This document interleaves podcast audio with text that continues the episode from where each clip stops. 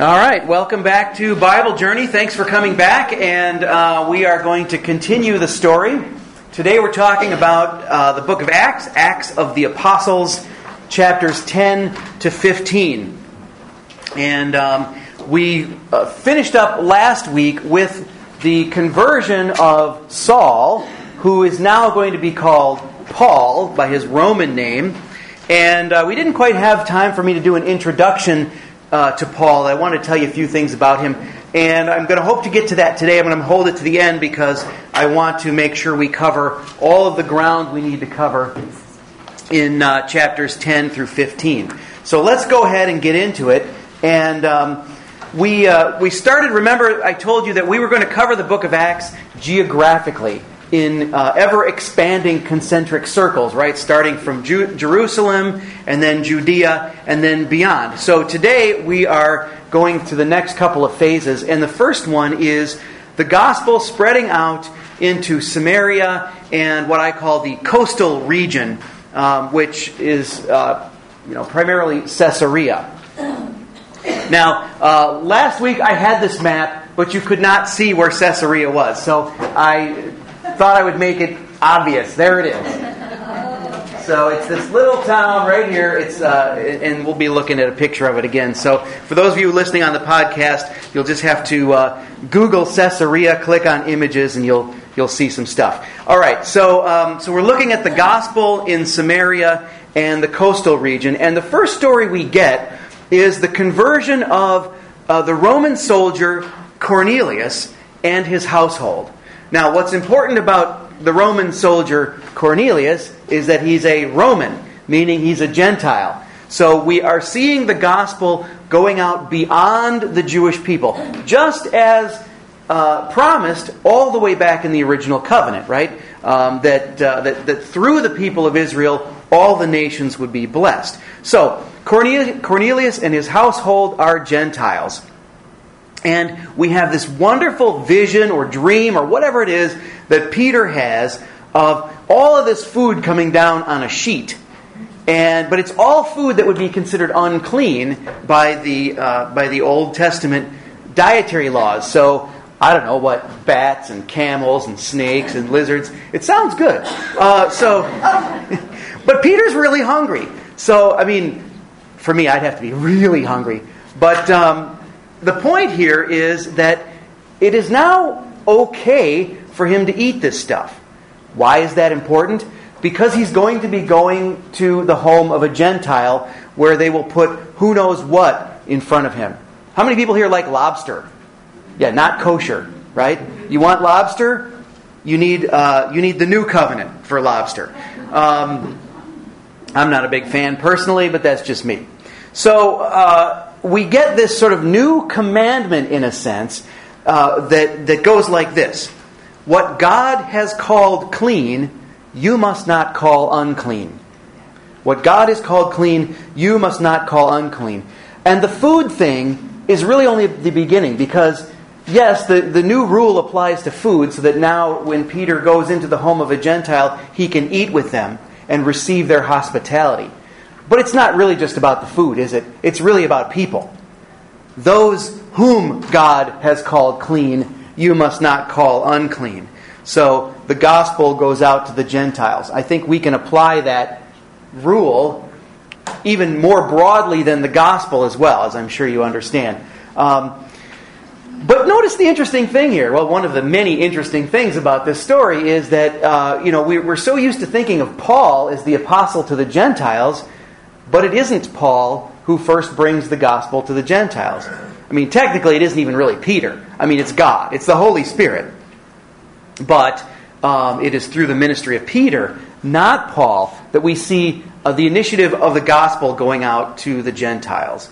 Um, so, what's the significance of the mission to the Gentiles? Well, I mean, on some level, it's obvious to all of us because probably almost everyone here is of Gentile descent, right? So thankfully, the gospel came to us as well. But, um, But there's a, there's a theological significance behind that as well as the practical significance of just the gospel spreading.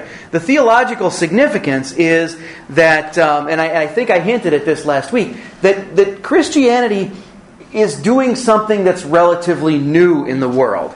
And that is that it is going to be a religion not by birth or ethnicity, but a religion by choice. So, membership in the Christian community, membership in the, the body of Christ, the, the group of people who call themselves followers of Christ, that membership is by choice and by personal commitment, not by birth.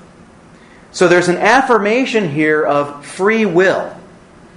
And part of what it means for us to be made in the image of God is that we are rational beings who have free will. And God expects us to use our God given gift of reason, and, and God gives us the gift of free will as, as well. So um, to follow or not to follow is a choice that we have. God's people, and the people whom God wants, I think, are those people who want to be God's people.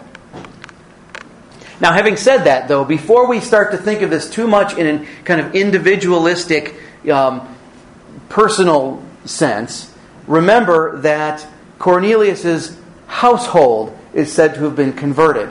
So again, this is not entirely an individualistic faith. This is still a faith of community. It may not be a faith of a nation, but it's a faith of community in the sense that um, you know it's not just me and Jesus with my eyes closed, but it's about community, and in this sense, it's about family. And so clearly, the household of Cornelius would be the extended household, and um, apparently they were converted to the faith together and baptized together, and this presumably would have included uh, children as well. So.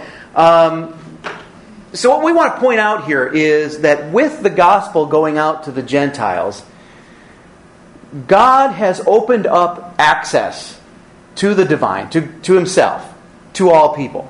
Um, and, you know, last week when we were talking about this, it may have sounded a bit exclusivist in the sense that, you know, um, only Christians have access to God. And you do sort of get that vibe from some of the from some of the text in the New Testament.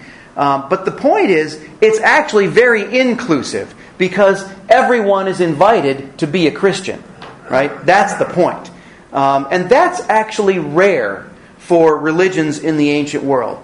Many religions in the ancient world were um, were, were about separating people or segregating people or us versus them, our nation versus their nation, our God versus their God. Or within even the Roman context, many religions separated people by ethnic group, by economic status, by sex. I mean, some cults were only open to men, uh, some cults were only open to the wealthy, etc. And um, that's not what Christianity is going to be about. Christianity is going to be a, a religion where access to the divine is available to all and where those boundaries are broken down. Now, notice though that when I say the Holy Spirit is available to all, there doesn't seem to be a set order or a, you know a, a set way that this happens. Some people receive the Holy Spirit before baptism, and then it's almost as though the apostles are like, "Well, I guess we got to baptize these people now, right?" Other times it's the other way around. They receive baptism and then through baptism receive the Holy Spirit. Um, but normally, the reception of the Holy Spirit is associated with baptism. Uh, we just have to be careful that we don't make it like a you know a magic trick or a legalistic kind of um, you know uh, cause and effect thing. Because I think what we're reading in the Book of Acts is that that God moves where God wants to move, and uh, we can't necessarily, you know, assume that it's always one way or the other.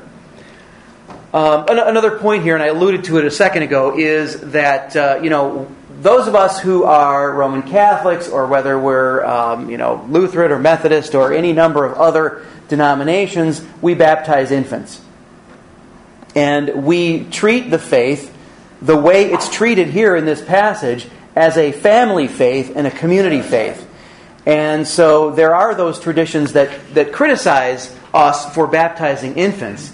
And they, I believe, go a little bit more to the extreme of making it a very individualistic faith based on a personal decision. And so the argument is if you're not old enough to make that personal decision, um, then you, you should not be baptized. We don't go down that road. We say that it is possible for a family to make a faith commitment on behalf of its even its infants.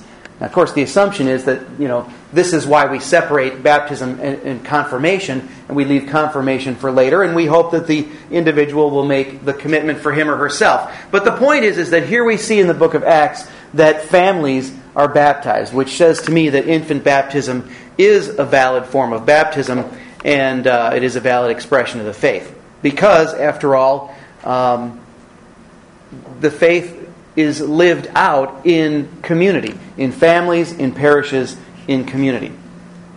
All right, so we've got this going on. We've got the gospel spreading to the Gentiles, and Gentiles are being baptized. And already, right from the beginning, we have opposition. Um, we uh, find out about this group called the Circumcision Party. Is it called that in your in your translation, the Circumcision Party? Now I don't know about you, but when I go out to vote on November sixth, all right, that's a bad joke. But anyway, you get.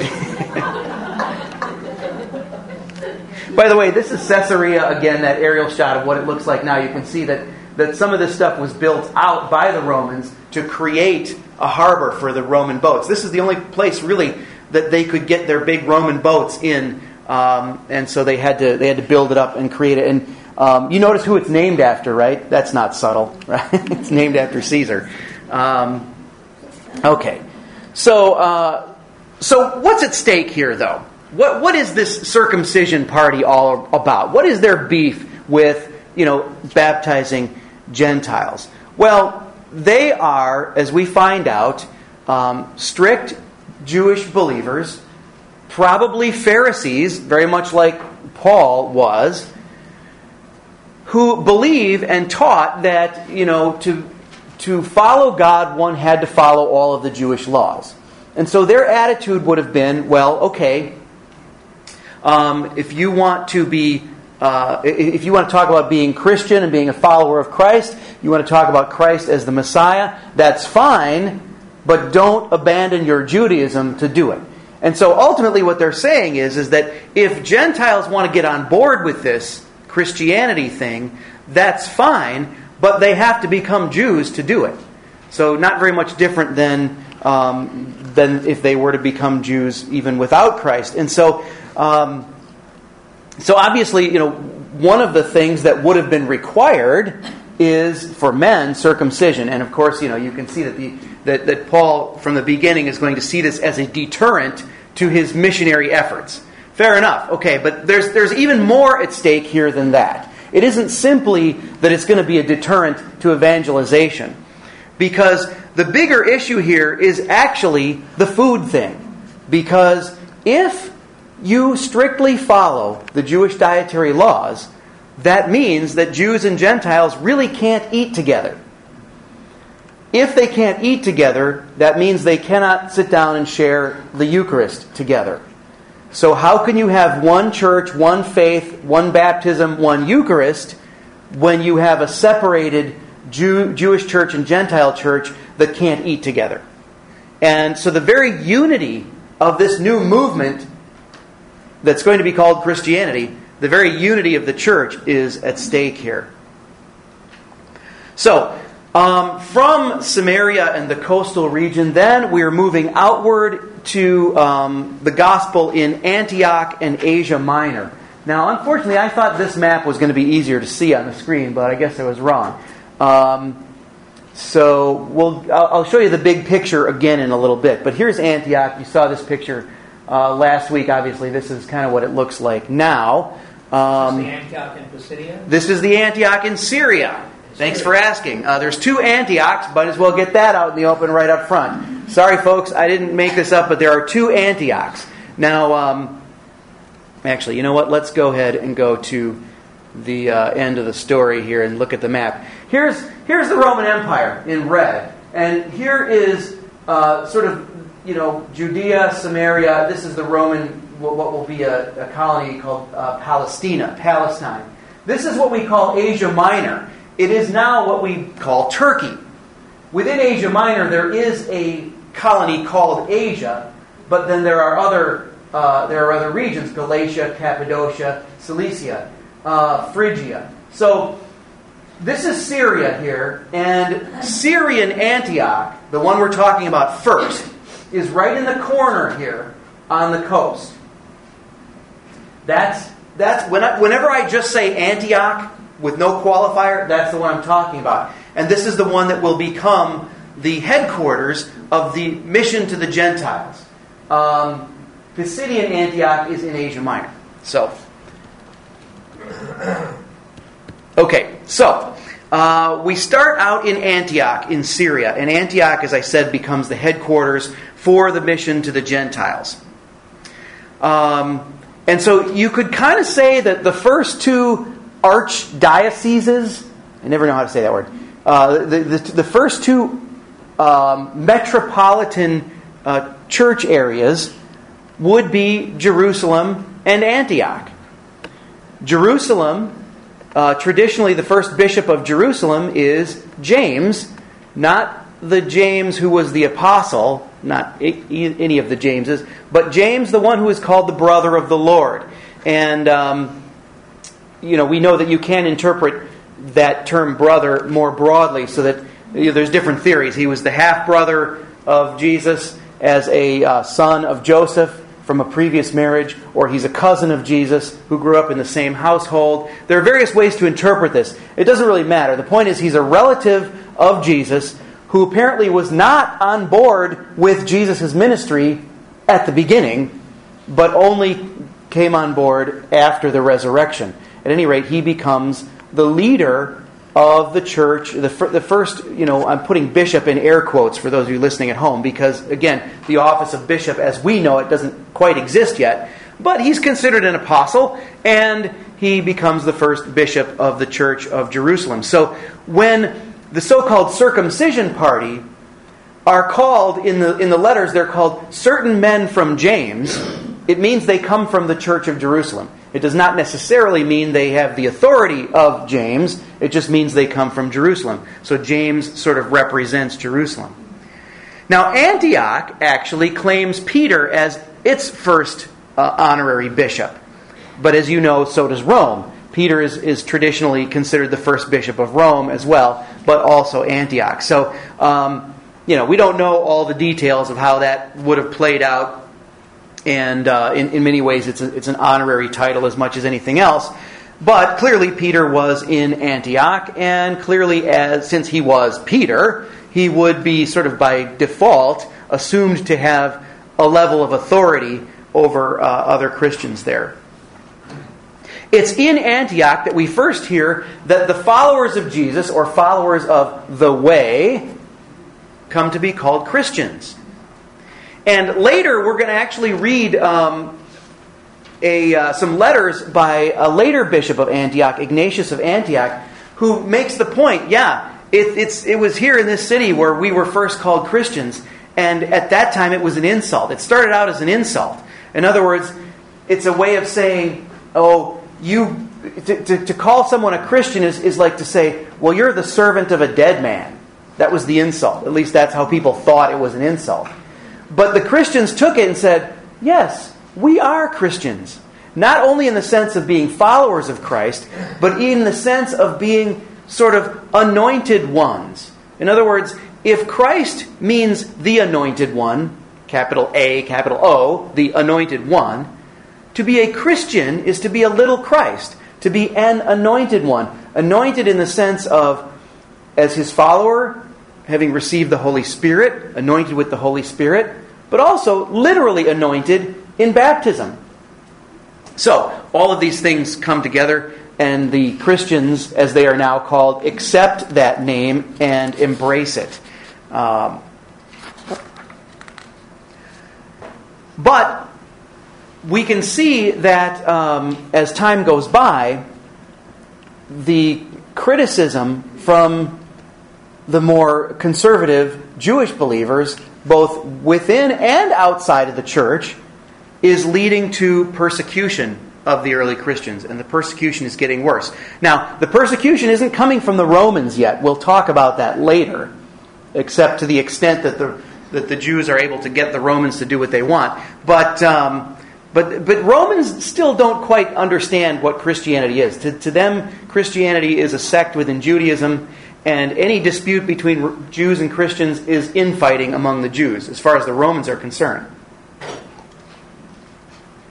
So, um, at any rate, persecution is getting worse, and we read of the second martyr of the church that we know of. This time it is James the Apostle.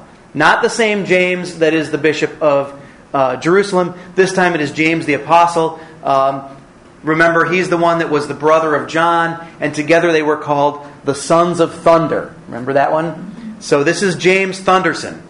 Um, that's now his last name.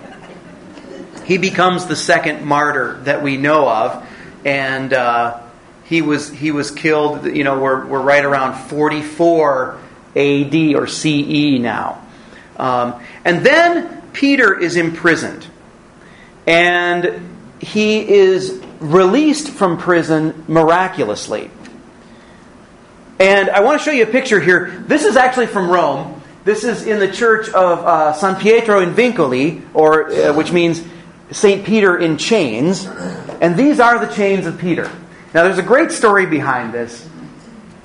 Um, the story is that the chains that held the apostle Peter in Jerusalem were saved, and when Peter was then in Rome and later arrested in Rome, the chains that held Peter in Rome were saved and were venerated as a relic.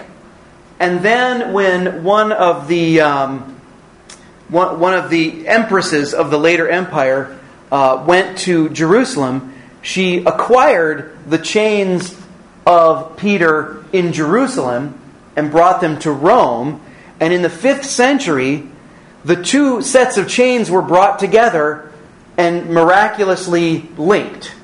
And so, what you see here is, according to legend, both sets of chains linked and held in a, in a reliquary in the church of San Pietro in Vincoli. Now, um, you know, my own personal theory is that the legend is the result of somebody had a set of chains but they couldn't decide whether it was the chains from Jerusalem or the chains from Rome. You know. Um, now, having said that, it is not impossible that the chains that held Peter in Rome could have been saved. And if that's possible, it is possible that uh, that, that we have them. At any rate, they. Uh, you, my, you know, I'll take just a second. When I take groups to Rome, you know, we, we see a lot of relics. Some of them have a higher probability of being real than others, as I'm sure you understand. Um, and I'm not going to speculate on the probability percentage on the chains of Peter. But I, I, you know, I always tell people, you know, I don't want you to abandon any kind of healthy skepticism, but at the same time, I, I do want you to approach these relics uh, and these these artifacts as a kind of icon, a window into the world of the spiritual and the world of the divine. Um, so I don't care whether you believe these are the chains of Peter or not. Um, what I what I wouldn't want you to what I wouldn't want anyone to do is make them an end in and of themselves. You know, relics are never meant to be the object of worship. They're not an end in themselves. They're a means to an end, and they're a means to the end of um, greater devotion to Christ. And so, if uh, if any relic or any icon um, facilitates that for you, then it's all good. But anyway, I, uh, I thought it'd be fun to show you that. So Peter is um, miraculously released from prison, and uh, he, when he gets out, he goes to Mark's house.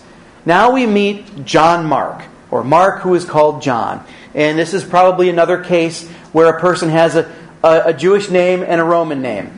John would be the Jewish name, Mark or Marcus would be the Roman name, just like Saul and Paul. This is he's called John and Mark. But this is the Mark who is, according to tradition, the one who wrote the first gospel. Uh, not well, the first gospel in the sense that it was written first. It's the second one in your Bible, right? You get the idea. Um, So, right, not the John Gospel, the Mark Gospel. Thank you. Yes, I want to clarify it. So Matthew, Mark. Now remember, the Gospel texts themselves don't include the names. So the names are attached by tradition, although the tradition is very old and I think somewhat reliable. Um, so I always argue for a more traditional authorship. I think this guy actually did write that gospel, and he actually did get a lot of his information from Peter. That's the that's the tradition. But again, you know, if uh, if that's not exactly how it happened, that doesn't make the gospel any less reliable. The gospel itself doesn't have a name on it uh, in its manuscript. So anyway, that's the that's the tradition that this is the guy who wrote the Gospel of Mark. And he is clearly a friend of Peter, because when Peter gets out of prison, he goes right to Mark's house. And, um, and then from here, we switch to Paul. And the rest of the book of Acts is going to be mostly about the ministry of Paul. And so we find in this section what we call Paul's first missionary journey. And uh, Paul's travels are usually uh, divided into three intentional missionary journeys and then a fourth journey, sort of against his will, uh, when he's taken to Rome as a prisoner. And so we see Paul's first missionary journey. This map, I know it's a bit confusing with all the lines. This has all of his journeys. But um, the one we're looking at right now is the blue line. And you can see it starts here in Antioch, and he travels around, bounces around here, and then back to Antioch. So that is his uh, that's his path. And so Paul preaches in uh, well. This oh by the way this is um, this is the church of San Paolo or Saint Paul's in Rome. Just like there's St. Peter's in the Vatican, this is St. Paul's. And I just want to show you that because uh, uh, there's this great statue of Paul in front of the church. And notice he's holding a sword. That sword symbolizes two things. One, the double bladed sword of the Word of God. It symbolizes Paul's contribution to the Scriptures, our New Testament. It also symbolizes how he died. So, spoiler alert, in case you didn't see this coming, um, although it's not mentioned in the book of Acts, we'll, we will get there. All right. So, uh, Cyprus, and again, these are just pictures of uh, you know what these places look like now, obviously, because um, they didn't have digital cameras in Paul's time. There's uh, some ruins in Cyprus, Perga, more ruins in Perga. Now, Pisidian Antioch. Okay, so as we said, there's another Antioch, right? It's in uh, it's in Asia Minor, and it is here, right in the middle. So he's he's gone from Antioch to Perga. Well, it's to Cyprus, Perga, up to Pisidian Antioch, and um, I didn't find any good pictures of the way it looks now, but I found an interesting recreation of what the Forum of Pisidian Antioch would have looked like back in the day. Uh, and so, you know, imagine Paul speaking out in the open in a place like this kind of a public square. That would be a pagan temple there. Here's a painting of Paul preaching in Pisidian Antioch. Um, from there, he goes to Iconium and then Lystra. Here's a painting of him preaching in Lystra, uh, Derbe, uh, and Attalia, and back to um, back to Antioch. And as, as part of his first journey, we learn that he is stoned and left for dead. And so, again, we're seeing the persecution heating up, and we're seeing that the very mission of evangelization is dangerous. These apostles are taking their lives into their hands. So, um, is this my last picture? Yes, it is. Okay. So the last thing we get then in this section is the so called Jerusalem Council. The first council of the church, held in Jerusalem. This is about the year 50. And um, I'll just say that, you know, meanwhile, according to tradition, though it's not recorded in the book of Acts, according to tradition, Peter has made his way to Rome. So, um, again, you know, Peter has this traditional honorary title as the first bishop of Rome. And so, according to the tradition, Peter has made his way to Rome, but he comes to Jerusalem uh, to be at this Jerusalem council. Now, I'll just say that, you know, when Paul writes his letter to the Romans, there's no hint in the letter to the Romans that Peter's been to Rome yet. But the tradition is that, that uh, Peter got to Rome in around the year 42 or, or thereabouts while, uh, while Paul was doing his missionary thing. So, at any rate, uh, the apostles come back together in Jerusalem for the first council of the church. And what's the council about? Well, councils are always called to deal with a controversy, answer a question, or solve a problem. In this case, this is the question um, that is uh, that is called by the circumcision party. By the way, I'm going to start referring to the circumcision party by the name I prefer. We usually call them Judaizers. They are the Judaizers. In other words, they are the ones who advocate, um, you know, following the full Jewish law in order to call oneself a Christian. So, um, so we call them Judaizers. That's what we call them. And, and this is going to factor in later when we start talking about the early heresies in the church, because the early church fathers attributed one of the early heresies of the church to the Judaizers. And while we don't quite see that in the text, um, you know, we'll see it later when we get there. So just keep that in mind. Anyway, so the, you know, the question is this, right? The question is, you know, first of all, the question is, are Gentiles even worthy of God's mercy? Are Gentiles even worthy of the gospel? And um, and I think the apostles would answer would say, well, you just answered your own question because it is not about being worthy; it's about God's mercy. And so you know, as we said, now God's mercy and the availability of reconciliation with God is being opened up to all people, not only the, uh, the Jewish people. So the compromise then would be for, for the Judaizers to say, well, okay, we'll give you that, but they have to be Jews if they want to be Christians. They have to, be, they have to become full Jews and follow the full Jewish law, which, of course, for the men would include being circumcised. Um, and, and it's in this context that we find out that this, you know, that, that these Judaizers are actually Pharisees who, or, or at least are led by them. Pharisees, remember, are experts in the Jewish law.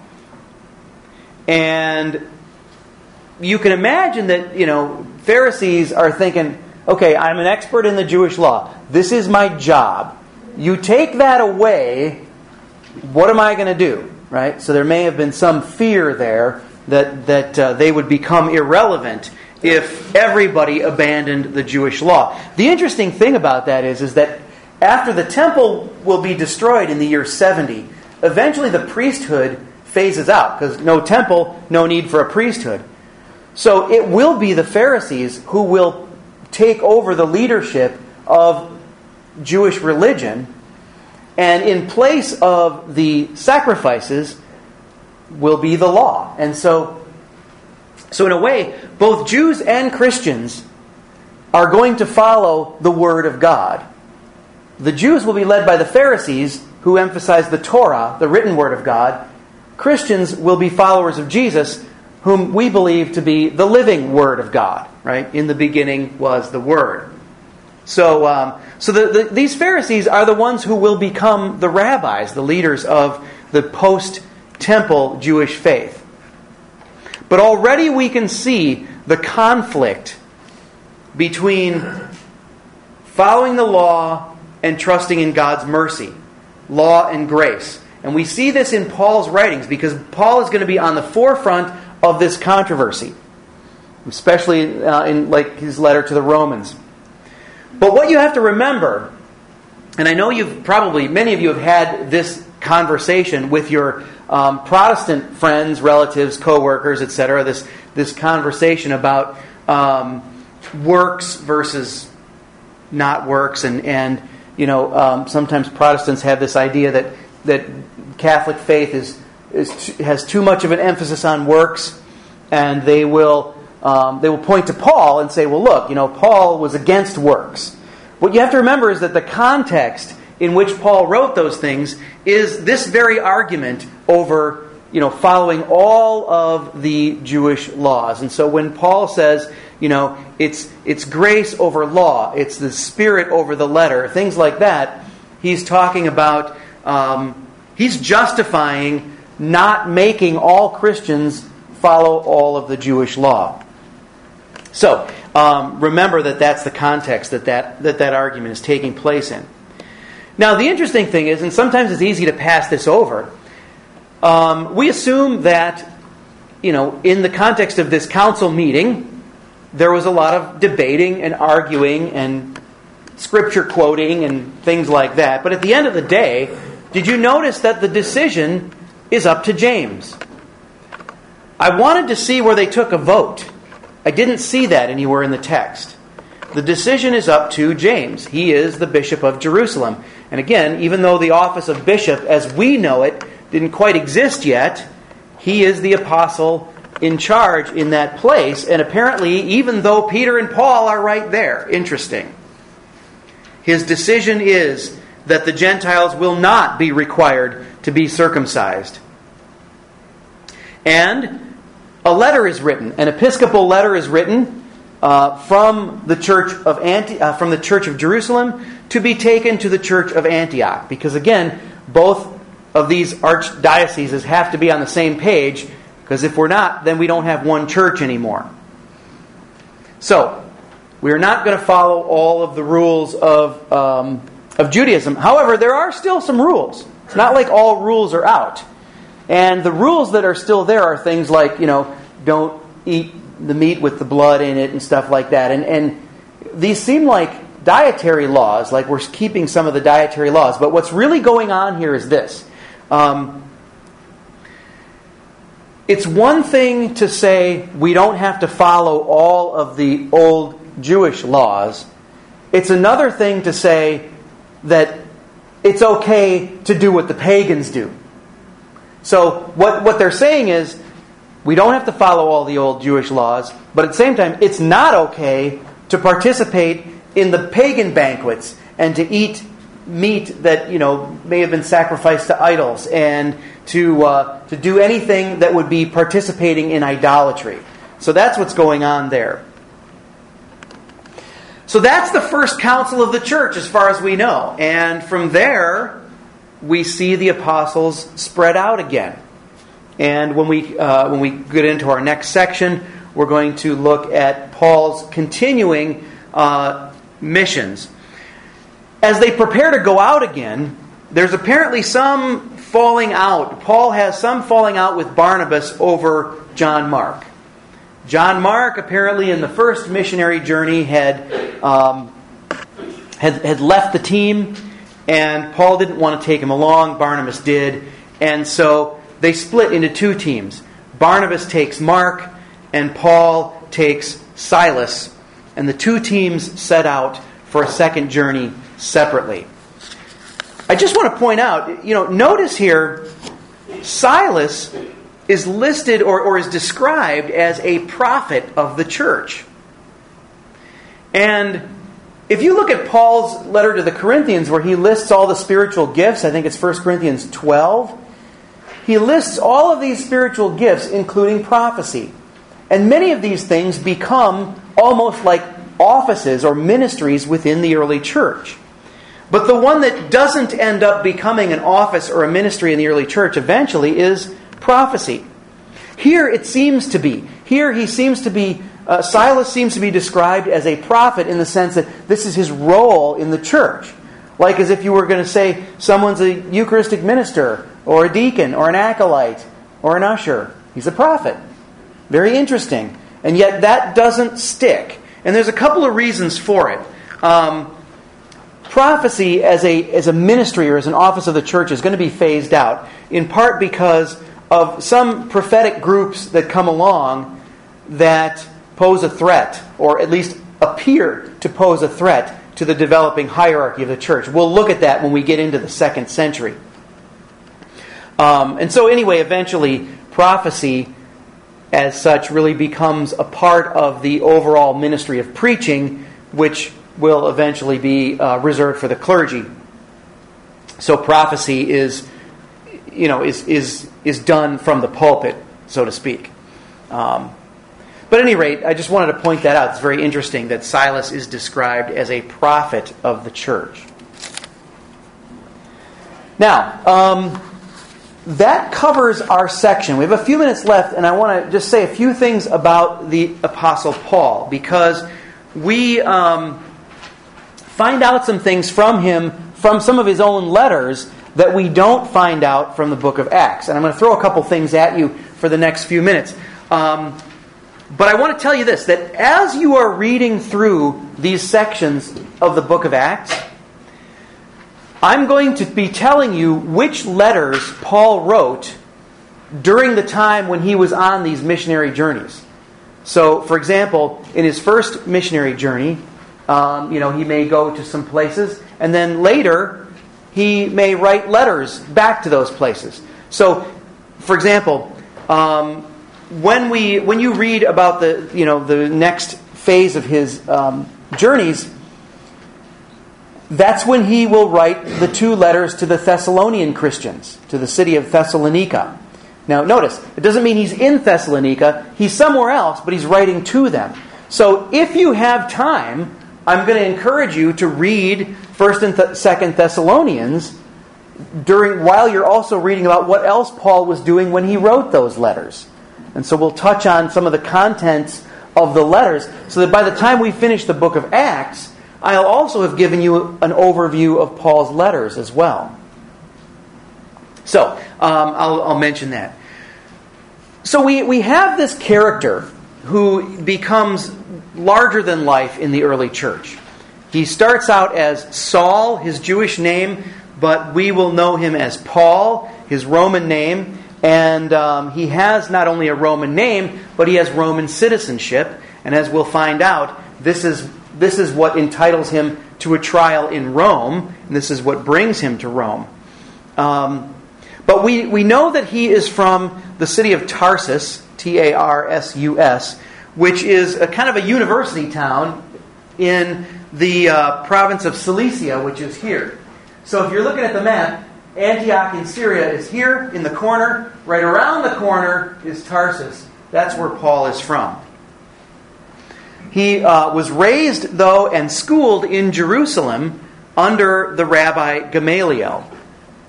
And uh, remember back in chapter 5, Gamaliel was the one who counseled against persecuting the early Christians. Because he said, wait a minute, if this is not of God, it'll fizzle out on its own.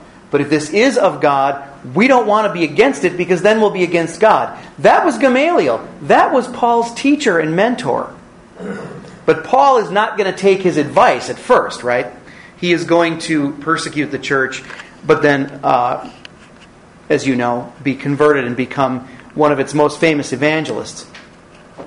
Um, Paul goes into uh, more detail and, and, almost gives us his resume in the letter to the Galatians. Uh, by the way, Galatia is, is this area here. When he writes to the Galatians, um, he's going to be dealing with that controversy that is still ongoing with the Judaizers. And it's almost as if the Galatians had said, Well, Paul, these guys claim to be from Jerusalem. Why should we listen to you? And so he tells them why. And he gives them his credentials. He is trained as a Pharisee. And he is um, has a perfect pedigree as a faithful Jew. He has always followed the law, etc. So he gives us this. This is in the letter to the Galatians. And uh, so his, his orthodoxy as a Jew is impeccable, and yet now he's preaching what seems to be something new. Is that a question there? How does a Jew a Jewish family attain Roman citizenship? Excellent question. How does a Jewish family get Roman citizenship? We're not entirely sure. Um, I have a personal theory Remember that Paul's trade is as a tent maker. Roman legions need a lot of tents. So, my own theory is that it, it's possible that Paul's family, not Paul himself, but his family, a generation or two before him, had some role in providing tents for the Roman legions and were rewarded with citizenship. That is just a theory, it's an educated guess, it's entirely speculation. But it gives you the idea of the kind of thing that might get you Roman citizenship. After the year 212, in the year 212, everybody's got Roman citizenship because that's how they decide to collect more taxes. But before the year 212, yeah, uh, Roman citizenship is a, is a big deal. It's a privilege. And it's, it's granted usually as a reward from the highest levels of government. And so someone with Rome, now, of course, if, you, you know, if you're born in Rome, then you have Roman citizenship. But outside of Rome, it's, it's rare, it's a privilege, and if you have it, it entitles you to, uh, if you're on trial for your life, you can't be executed without facing the emperor first. So that's what, uh, what gets Paul transported to Rome. Um, so, you know, Paul goes from this guy who holds the coats of the people stoning Stephen to the early church's, you know, 12th apostle. Because even though Matthias is elected as the 12th apostle, you know, you go to Rome and you look at all the churches that have 12 statues lining the, you know, the nave. It's Paul, not Matthias. Poor Matthias gets left out. So, um, so you know, how does this happen? And, and really, I think, you know, we talk about Paul's conversion, and that may be a word that's, that's not really the best word to use because when we hear the word conversion, we think of it as going from one religion to another um, or at least maybe from one denomination to another. And I don't think Paul would see it that way. I think he would see it as a fulfillment of what you know he was born into and always meant to end up with. Um, his enthusiasm for God never changes. He goes from the enthusiastic persecutor to the enthusiastic evangelist. Um, and so, you know, uh, he, he really sees this as just the continuation of his Orthodox Jewish faith. Yeah, question here. Do we have an idea of how old Paul was at the time of his conversion? Um, you know, I don't think we do. The question was, do we have an idea of how old Paul was at this time? Um, I don't know uh, of any place where uh, we have any hint of when he was born. So um, I, I would I date his conversion in 33, which is early for a lot of people, but you know, that's one way to do the math, how things work out later. Um, but again, we don't know when he was born, so uh, we assume he might have been a little bit older than Jesus, for example, but uh, it's not clear. It's not clear. Um, okay, well, I'm going to uh, stop there, and we'll continue some. We'll continue with some of that later, but I'll just end by saying this, and then we've got a couple of announcements, uh, so don't run away yet. I'll just end by saying this. When push comes to shove, Paul rests his authority as an apostle on his experience on the road to Damascus. So, in other words, the word apostle means someone who is sent out, presumably by Jesus. So, if someone were to say to Paul, How can you call yourself an apostle? You didn't know Jesus during his ministry. Paul's answer would be, Ah, but I met him on the road to Damascus, and it was from there that he sent me out as an apostle. All right, so uh, I'm going to stop the thing now, and then we'll uh, have a couple of announcements. Thanks for joining us, uh, those of you listening on the podcast, and we'll see you next week.